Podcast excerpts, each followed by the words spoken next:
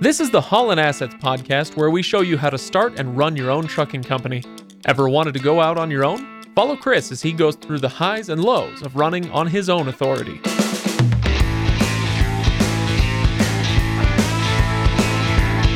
Hello, everyone, and welcome to the Holland Assets Podcast, episode number 148. 148, we're getting close to a nice round number. Today, we're talking about finding loads through relationships. I am your host, Craig. Over there, he's Chris. Hey, Chris. Hey, Craig. How are you? I'm all right. Good. Feeling feeling chipper. Feeling, uh, you know, feeling ready to cement some relationships. Okay. Awesome. Uh, now, I I'll be upfront with everybody. We've got a heck of a story for you to start. Okay, so it's going to be a few a few minutes before we get into the meat of this episode. Uh, but before we even get into the story, I'll remind everybody to go to hollandassetsllc.com for full show notes and uh, documentation and all the stuff that goes along with this show. Uh, also, go to this fine website that you can see on my T-shirt if you're watching on YouTube. Holland, or sorry, no, I'm, I'm wearing the wrong one. I thought this was my. It's motorcarrierhq.com. I'm wearing the wrong one. I get confused. Chris, I'm getting old. Hey, we're offsetting each other because I'm wearing the Motor Carrier HQ There you go. swag. You can get all of this swag at motorcarrierhq.com. You can also find tools, tips, uh, resources for you to make the jump uh, from being an employee driver to being an owner operator or beyond, uh, building a fleet if that is your heart's desire. All right. Chris, am I missing anything? I, no, but I was just going to say, speaking of relationships, we're coming up on five years. I know. Can you believe that? I know. I I was just reflecting on that. Not people. Not many people hang out with me for five years. So that's you've hit a milestone that's like pretty impressive. well, you know, it it helps uh, when you pay people to hang out with you. Well, yeah, that's true. so that's my secret with all my other with all my other podcasts. I just uh, it's just a ruse to make friends, right? Um, all right. You know, we ought to tell the story. It's not that, that exciting, but we, we should tell the story sometime of of uh, when you approached me to do the show, maybe for one episode 150 or something. All right, there you go. That's a good idea. All right. So, Chris, you've got a story for me. Uh, a, story is kind of shortchanging it. Is it a saga? Is it an epic? Ooh, saga. It's It's a drama. there. You go. There was some drama involved. It's a melodrama. Seems like sagas have drama in them. sure. Yeah. All right. So what happened? What's going on out on the road? We we had one of our trucks break down, so I'm gonna I'm gonna walk you through. We're gonna use dates. I've got notes and dollar figures. I'm holding this up for the camera right now. Like, oh, okay, you can't really see it. But it goes on. It goes It's- on and on yeah. and on and on. it it was like one of the most well, not one of absolutely by far the most ridiculous repair situation we've ever had. Okay. Uh, can I? You know what? This is unusual, but I am going to throw off your story and ask for a bottom line up front. What did this cost? And then I want you to tell me why and what happened. Um, I haven't totaled it completely, but it five grandish. Okay. If you include all the re- the tow bills, it was mostly tow bills. Yeah. Um, Those no, it- it's actually it's, I think it's seven grand if I'm adding things up right. About five grand in tow bills and about two grand in repairs. That is brutal. Yeah, Okay. So when you said five, I was like, oh, essentially- could be worse. Oh, essentially a repair that cost a thousand dollars. Oh boy. All right. What happened? All right, so February first, um, our, our our driver is park had spent the night parked about thirty miles away from where she's supposed to deliver. Poor, Okay. And this is Jeannie, poor Jeannie, and she goes to start her truck in the morning and it won't start. Like ignition issue, like not a battery issue, like it just it It's not won't- even clicking. not turning on, nothing. And so try to diagnose a few things, make a few things work. Couldn't. Long story short, we have to call a tow company. Tow company comes and tows the truck. We are in. It's just outside of Seattle, and um, the closest dealership Freightliner place that could work on it was um, Freightliner Northwest um, in the Seattle area. You know that place, Sure. yeah. And uh, so we call them. They say they can get out and they could possibly start looking at it um, that evening. If not, they could probably start diagnosing it the next day. So call a tow company. Tow company comes and tows the truck. the tow company had a um a, another truck, like an actual truck, that they were then able to take our trailer, deliver the load, um, and so we ended up delivering the load the same day. It was a few hours late, but broker again. When you when you solve those problems, brokers are impressed. Right. They they like that because they they realize that trucks are going to break down, weather happens, and when you can solve those problems, that helps cement relationships, which is one of the things we're going to talk about today. It's all tying together, It's Chris. all tying together. I love it. And so anyway, that tow to to tow the truck to the dealership and to deliver the load was about a little over two thousand bucks. Okay. And and the tow truck driver is or the the tow truck company is the one actually making the delivery at Yeah, that so point. our driver rode with them. okay. We rode with the tow truck person to, To the, the- delivery. okay, to the receiver. the load, and uh, came back. They they brought her back to, I think the dealership, and we ended up. You know, it's one of those situations when, whenever you have a truck that's, down, like it's going to be in the shop like that overnight. Mm-hmm. Like we we get a hotel for the the driver. So she she ended up going to a hotel. So that was February first. Um, they didn't work on it that night. That was a, a Thursday, by the way, just to set the scene. Thursday. So Friday, um, they said that, that possibly their second shift could look at it. That didn't happen. Yeah, you know what? Can I stop right there Um, Yeah. and just say if you are any kind of service provider, including in trucking, possibly ain't gonna gonna cut happen. it. Yeah. It's it, don't say it. Don't do it. Don't say it. Yeah. Uh, it- It's you are you're setting yourself up for a bad relationship if you say, "Oh, we possibly we can get to it." Like you better say, "Look, here's what I can guarantee you." I, and then if you can over deliver on that promise, great. But possibly we'll get it this afternoon. I am a firm believer of under promise, over deliver. Yeah. Like that is by far one of the best business practices there out, is out there. Yeah. Um, cause, cause not only have they like damaged the relationship for us, we will never go back to that Freightliner again. But now I'm talking about it on the podcast. right. There you go. take it for what it's worth. All right. So February 2nd, nothing. February 3rd, um, somebody drove it around the parking lot for nine minutes. What? And so they were able to get it to Oh, start. oh, I see. Okay. And they drove it around the parking lot for nine minutes. I thought you like they're doing donuts up in Prob- Seattle. Probably they may have, um, and, and they couldn't get it to duplicate the issue.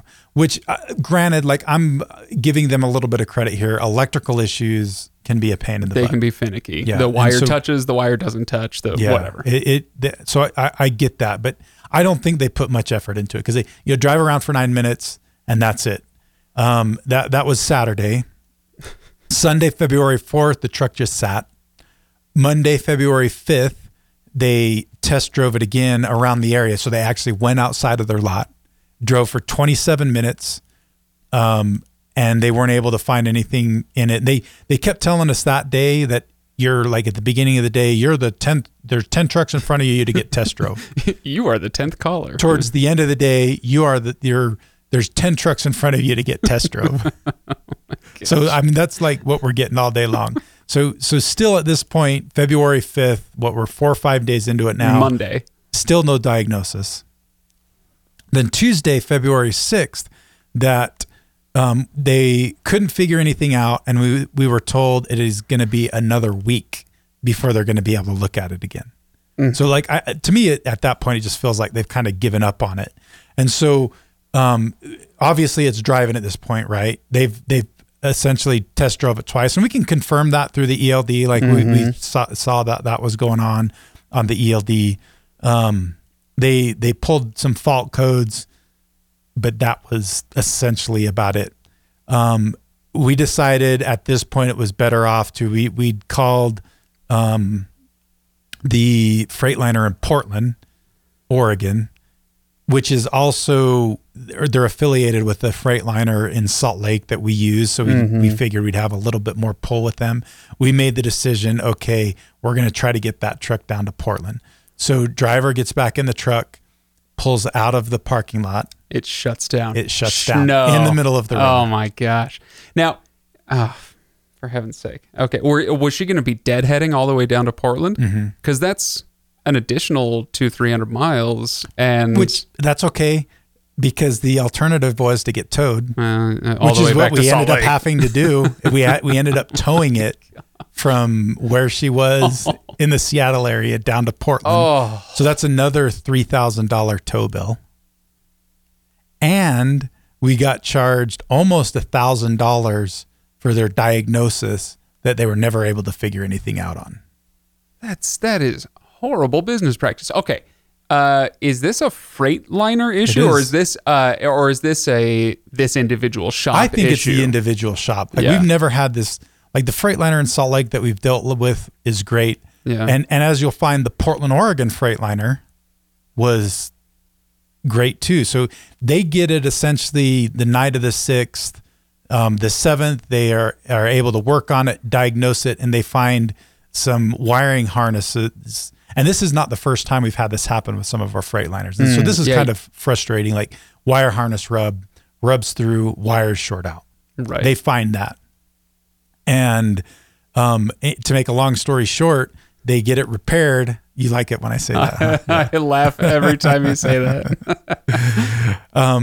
February 8th, they finished doing the repair. They charge us $738.68 to fix it and reinstall the drive lines after the tow. So they diagnosed, they they repaired, they got you back on the road for seven hundred bucks after you had spent five grand Five grand in towing, getting it there. one grand in In in, in diagnosis.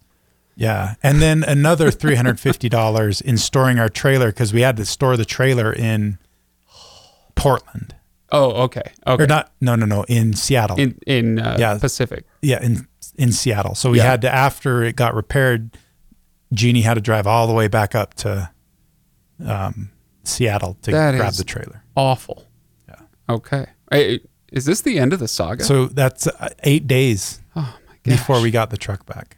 So not only is it costing you uh, up upfront cost, okay, there's the tow bills, there's the repair bills, but the the, The hotel bill, the hotel driver bill, pay, because you, you can't just Yeah, you're not just gonna leave the driver out to dry. yeah.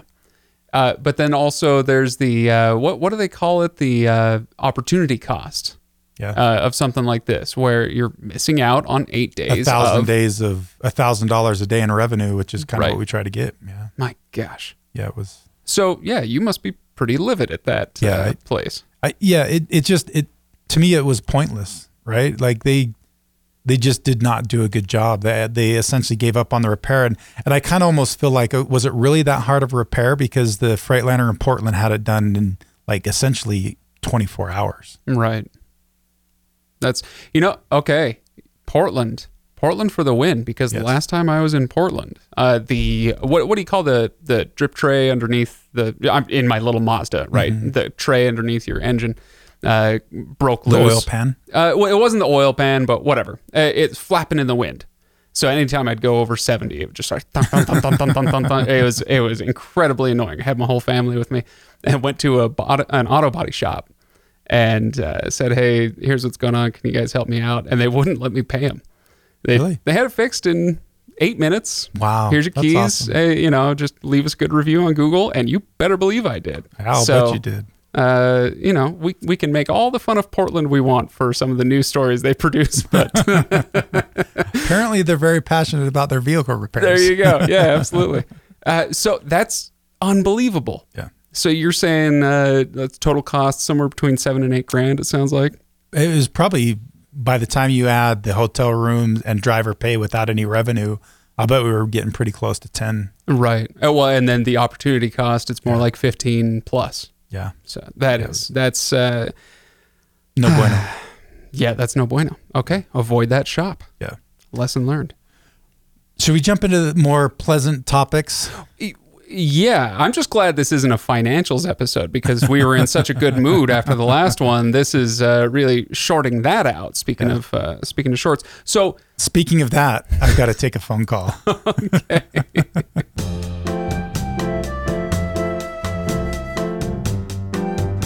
what in the heck were we just talking about? I don't know, but we had to we had to take a pause there because uh, dealing with more trucking.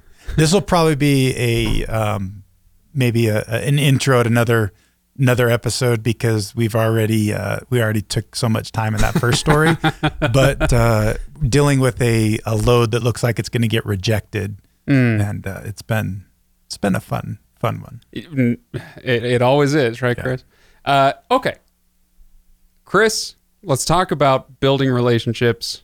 Let's talk about how that helps you find loads. Now, this is a recurring theme on this podcast uh, building relationships. Uh, in fact, when I, uh, in another area of my professional work, I've learned the rule, uh, the 80 20 rule. There are a lot of 80 20 rules out there, but in this case, it's spend 80% of your time building relationships and 20% of your time using tools out there. So, you know, whether you're job hunting or uh, you're, you know, booking loads, I suppose. But, uh, right, the 80 20 rule, how does that sound to you for? For something like this, I like it. It's it's important. Like building relationships as we get more into this episode, you're going to find is is really key. It's critical. And I, you know, kind of as I was thinking about how how this works and, and what I'm thinking about, it, it kind of reminds me of real estate. I mean, we've mm. talked a little bit about real estate in the past. It's kind of one of my passions. And one thing that, you know, most savvy real estate investors and people that deal with real estate will tell you is that the very best real estate deals are are deals that never hit the market. Mm. Right? They get scooped up by somebody before they they even come onto the market. And the more that I've I've been dispatching and finding loads, the more I realize like that's exactly the same thing that happens in trucking. Right. Um, the good paying loads are not the ones that are on the load board. We've we've talked about this, you know, the importance of getting direct shipper relationships, and that's really important. Um, but the next most important thing is to get you know a good network of of brokers that can help you, especially on return loads, get stuff back.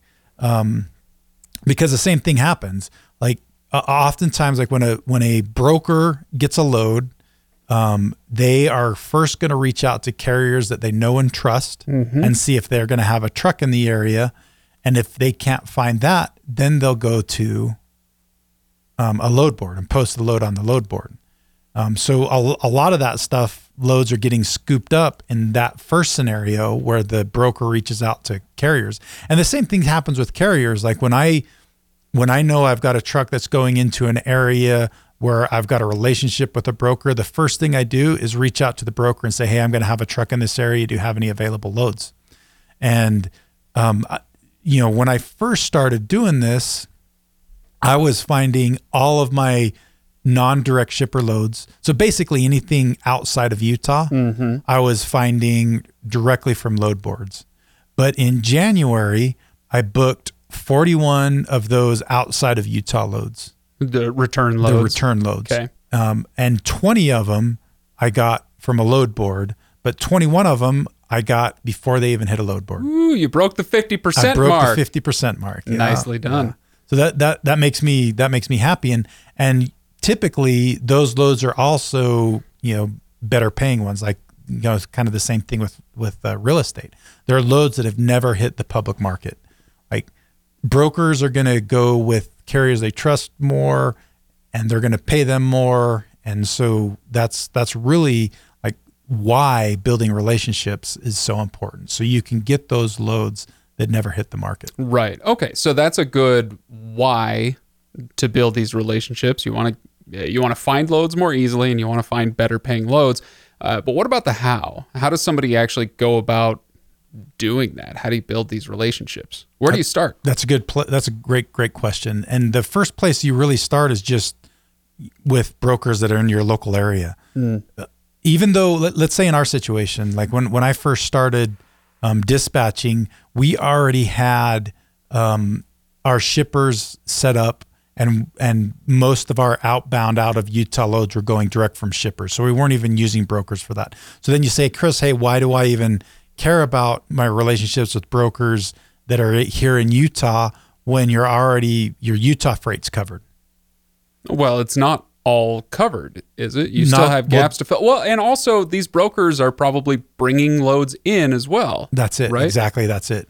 It they're brokers, even though you know brokers that are based in Utah don't just focus on um, getting stuff outbound Out of Utah. but they they also are typically able to solve the inbound stuff, and so they also typically have a lot of inbound loads. And so if you start, that's where you're going to find the vast majority of them. Not all of them, but if you can start with brokers that are based in your area, their Salesforce is typically based in the same area, and and they're typically finding loads. Most of what they cover are either loads going out of Utah or coming back into Utah. And so I think that's the first place to start. That's where you're going to get your biggest bang for your buck. Yeah. Okay. All right. So that's where you're going to look is uh, brokers. Any tips on how to approach them or how to find them? Do you just Google, uh, you know, freight brokers in my area? or I. I think there's a couple ways to do it. Yeah, you can you can Google like Utah-based freight brokers, and and you'll you'll be able to find some in that situation. An, another thing, and and this is probably the easier way to do it. It'll just typically take a little bit more time, but when you do find stuff on the load board, and and this is really how I actually probably got a, a lot of some of the relationships, some of the relationships with brokers we we were already using before I started dispatching um, and I just I, I kind of use those relationships too. But when I'd find somebody on a load board for a new brokerage, um, you're you're going to find that and and you're going to try to do a good job for them. Once that load's completed, you're going to try to do some things that will build on that relationship. So. You know, I'd, I'd find a, a lot of brokers initially on their load board, but then you try to expand that relationship once you haul a load for them the first time. So, whenever, I- like, this is just like how I try to do business in general anyway, but always provide exceptional customer service, always try to um, solve their problems, don't be their headache, and um, Don't use the word communicate really possibly. well. Don't use the word possibly. Yeah. I might be able to get it there on time. right. Under promise and over deliver. Is there any, uh, as you're building a, a network of brokers, they know you're doing that, right? There isn't any concern, I would imagine, with, um, well, how dare you reach out to that broker? I thought you were my guy, right? Is there any of not that? not really. I I mean, not that I know of anyway. Like I mean, I- maybe there's you some rivalries out there. There might be some, but you can't like. There's no broker out there that expects you to be able to keep your truck occupied just with them. And so there has there does like any kind of relationship. There has to be some give and take. You you you take for example. Um, we we talked a lot about you know maybe you've got all your loads outbound covered um, and you're just using a brokerage mostly for inbound stuff, but they may have an emergency that comes up where they where they've got a, a load that's you know based in your local area that needs to get out and and they need help with it in an emergency. If you can fill that, even if it may not be the best paying thing you can get, it might be worth it to do every once in a while because you're again you're helping them. That just cements that relationship even more. Okay, good. Uh, yeah. Any other tips on the on the how to start building those relationships or how to find these people? Well, just to kind of expand on it, you know, just do everything you can to to make, have good customer service. So whenever I would finish a load with with somebody, I would do a follow up email and just hey, and appreciate the load. Um, hope you had a good experience with us, and then hey, we you know we'd like to try to haul more loads with you guys. Um, eh, do you have a phone number I can contact you? You may already know the phone number, but I, I'd ask if I can set up a call with them. Then so I'd I'd set up a phone call with them and see if we can, um, you know, see if we're a good match for each other. You know, see where their freight's coming from, what problems that we can help solve, and um, you know, just just see if there's an opportunity there that we can do business together a little bit more. And it may take ten of those conversation before you find one that actually bears a little bit of fruit. But you just you have to go through those. They're not really rejections, but kind of rejections until you get one or two that actually works. Yeah. You just Call them call them misfits. they're yeah, yeah, they're maybe it's just It- not not quite not a good match. Yeah. And you know that that happens. It's like dating. It's matchmaking. It's nobody's fault, right? It's nobody's fault. Yeah. So uh, you've got you've got a checklist here that I'm looking at with these notes, and I use that word advisedly because we talked about checklists with uh, the Chris's dumb mistake from the last episode, right? Having a checklist, uh, and I would say, eh, like, please, everybody, check the notes. There, there will be a little checklist in there. Use it, and and when you book that load, go down the list. Did I X? And, and do you want to kind of just give us the bullet point checklist? What do you do? Uh, So you are you've already said it. Look, we're repeating ourselves, but that's never such a bad thing. So you book a load with a new broker. Number one, two, three, four. What do you do? I, I I stay in constant contact with them. You know, brokers can can get annoying because they'll they'll email you all the time and hey, what's the what's your current location of this truck or you know what's the reefer temperature set at if you're doing reefer loads and you know that kind of thing can get annoying. But you've just you've got to have it. They're they're your customer, mm-hmm. right? You've got to treat them well and and And communicate. communicate. So make So sure you're communicating. if you're ghosting them and you're not responding to them in a timely manner, then that gets annoying to them and builds frustration, and, mm-hmm. and they're not going to want to do business with you.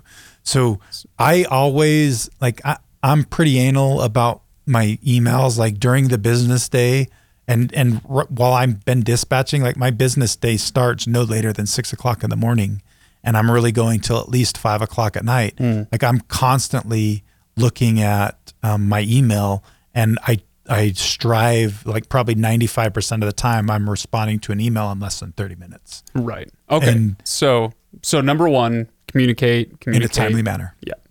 Okay. All right. What's number two?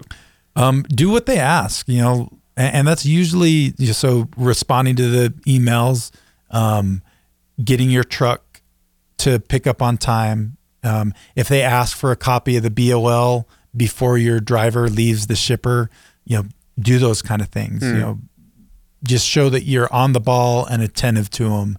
And that goes a long way because a lot of places just get frustrated with that and just don't do it or they ignore. Right. Like you'd be surprised like that little extra push on customer service makes a big difference because so many other companies just don't do it. You ever had a broker make an unreasonable amount of requests like that that you've had to say, All the- hey, all the time. back off? Yeah, and, and that happens more like I don't have as big of an issue with them making unreasonable requests to me all the time, but when they start contacting drivers and mm. call them at like all hours, this is one of the things that really bu- bugs me about brokers. Like drivers drive different hours. Like mm. there's some that drive in the middle of the night and sleep in the day. You don't know when they're up and about, and it's unsafe to call a driver and bug a driver while they're trying to sleep.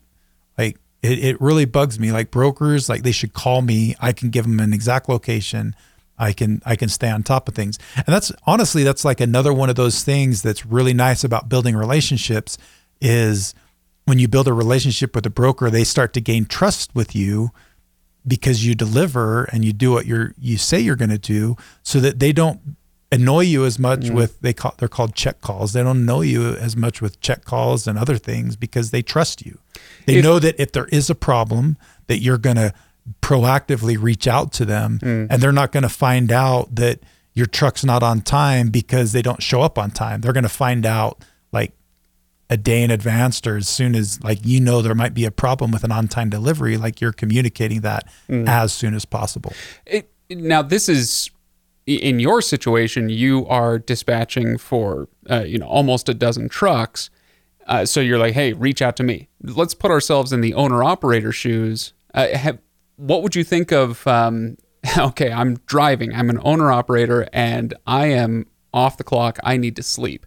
You ever set like uh, one of those vacation uh, auto replies? It's just like for the next eight hours, anybody who emails me gets an automatic response. I am dead asleep. I will get back to you. Something like that. yeah i'm that that's a good I, that'd be nice to be able to do with text messages too but Right. yeah that's a good thing to do you know just so that they just don't feel like they're ghosting you or you're ghosting you're them, ghosting them. Yeah. another thing you could do as an owner operator is if if you're going to be out you just send an email to the broker and say hey i'm i've stopped here for the night i'm going to be resting for the next 10 hours um i- if you have an emergency, call me. Otherwise, please leave me alone. and and in that situation, a broker really should not have an emergency. Right. Okay. So number one, communicate well and quickly. Number two, do what they ask you to do.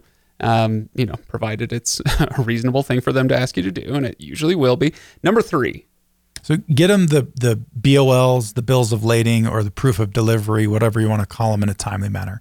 So as soon as the load's completed, um, make sure you email them everything because they also need oh, that the documentation. documentation because they need that to be able to bill their customer. And so if you're waiting five days to get that stuff to them, um, then they can't bill their customer, which um, a lot of these brokers aren't going to pay you until they've been paid. and so it just delays your payment. So get everything to them as, as quickly as you can.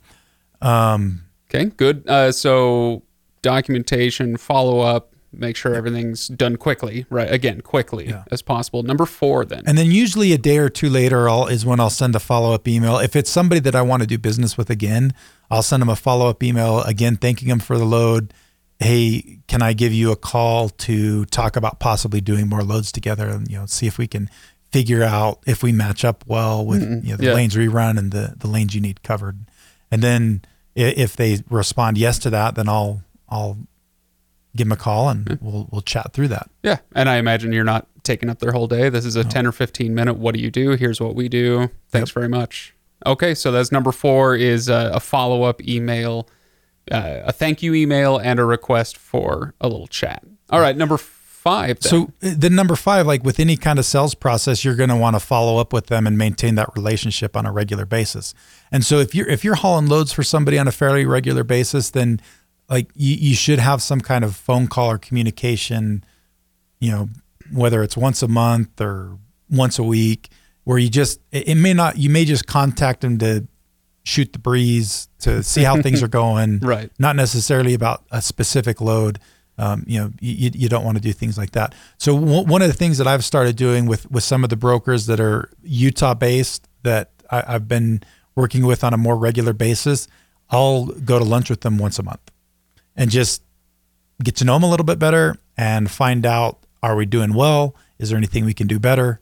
Um, and, and and that right there is is probably the best way there is to cement a relationship. Yeah, and it's um it it is not offensive. In fact, quite the opposite. To have a business lunch, you're not best friends necessarily. I mean, hey, you know, maybe you guys get along great, fine. Uh, but taking somebody out to lunch like that, I, I like what you said. You're asking them, how are we doing? What can we do better? What have you appreciated, et cetera, et cetera. It, this isn't like, um, hey, I need to know the name of your dog and all of your kids. Like, it, it- it's a business lunch, right? Yeah, and, and it's- it it shows them that you care about the relationship. It shows them that you want to do a good job for them, and and it's because it is a business relationship. Like that's what's important to them. yeah, You know, they And- want to know that that you are going to pay attention to them, and you're going to, you know, you care about the relationship, and you're going to do what it takes to to Right. make sure you hold up your end of the bargain. Yeah. And exactly. And don't get me wrong, I'm not saying and don't have any small talk. I'm just saying like the priority is make sure the relationship, the business relationship is solid. Yep, Fair? I like that. Okay. All right. So yeah, uh, we're communicating well. We're doing what they ask. We follow through, especially with documentation in a timely manner.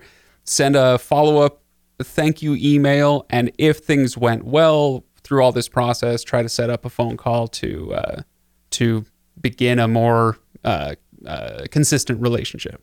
All right. and then can be that consistency continue to follow up Yeah. continue to nurture that relationship like any like any kind of relationship if you don't nurture it it's going to die eventually So, Tell me about it. uh, all right, Chris. Anything else on the checklist, or should we move on to kind of summarizing this and wrapping it up? uh, let's summarize Okay. What? So this is something that you have talked about and concentrated on for, gosh. Well, I mean, you've been talking about it for five years, really, but especially in the last six to eight months, twelve months, maybe.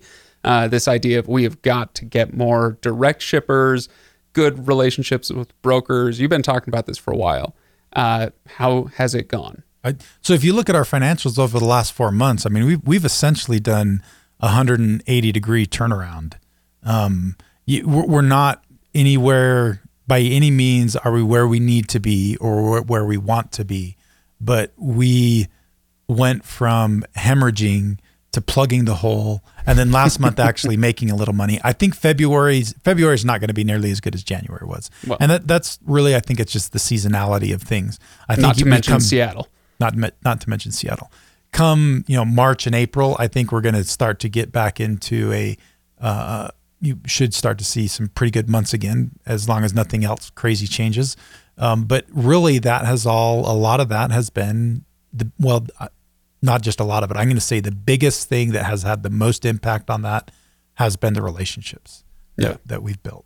Like whether it's the relationships with our direct shippers or the relationships with a few brokers that we've been able to expand relationships with, a few that I've started that are new um, that's had a huge impact on our ability to get good paying freight. Mm.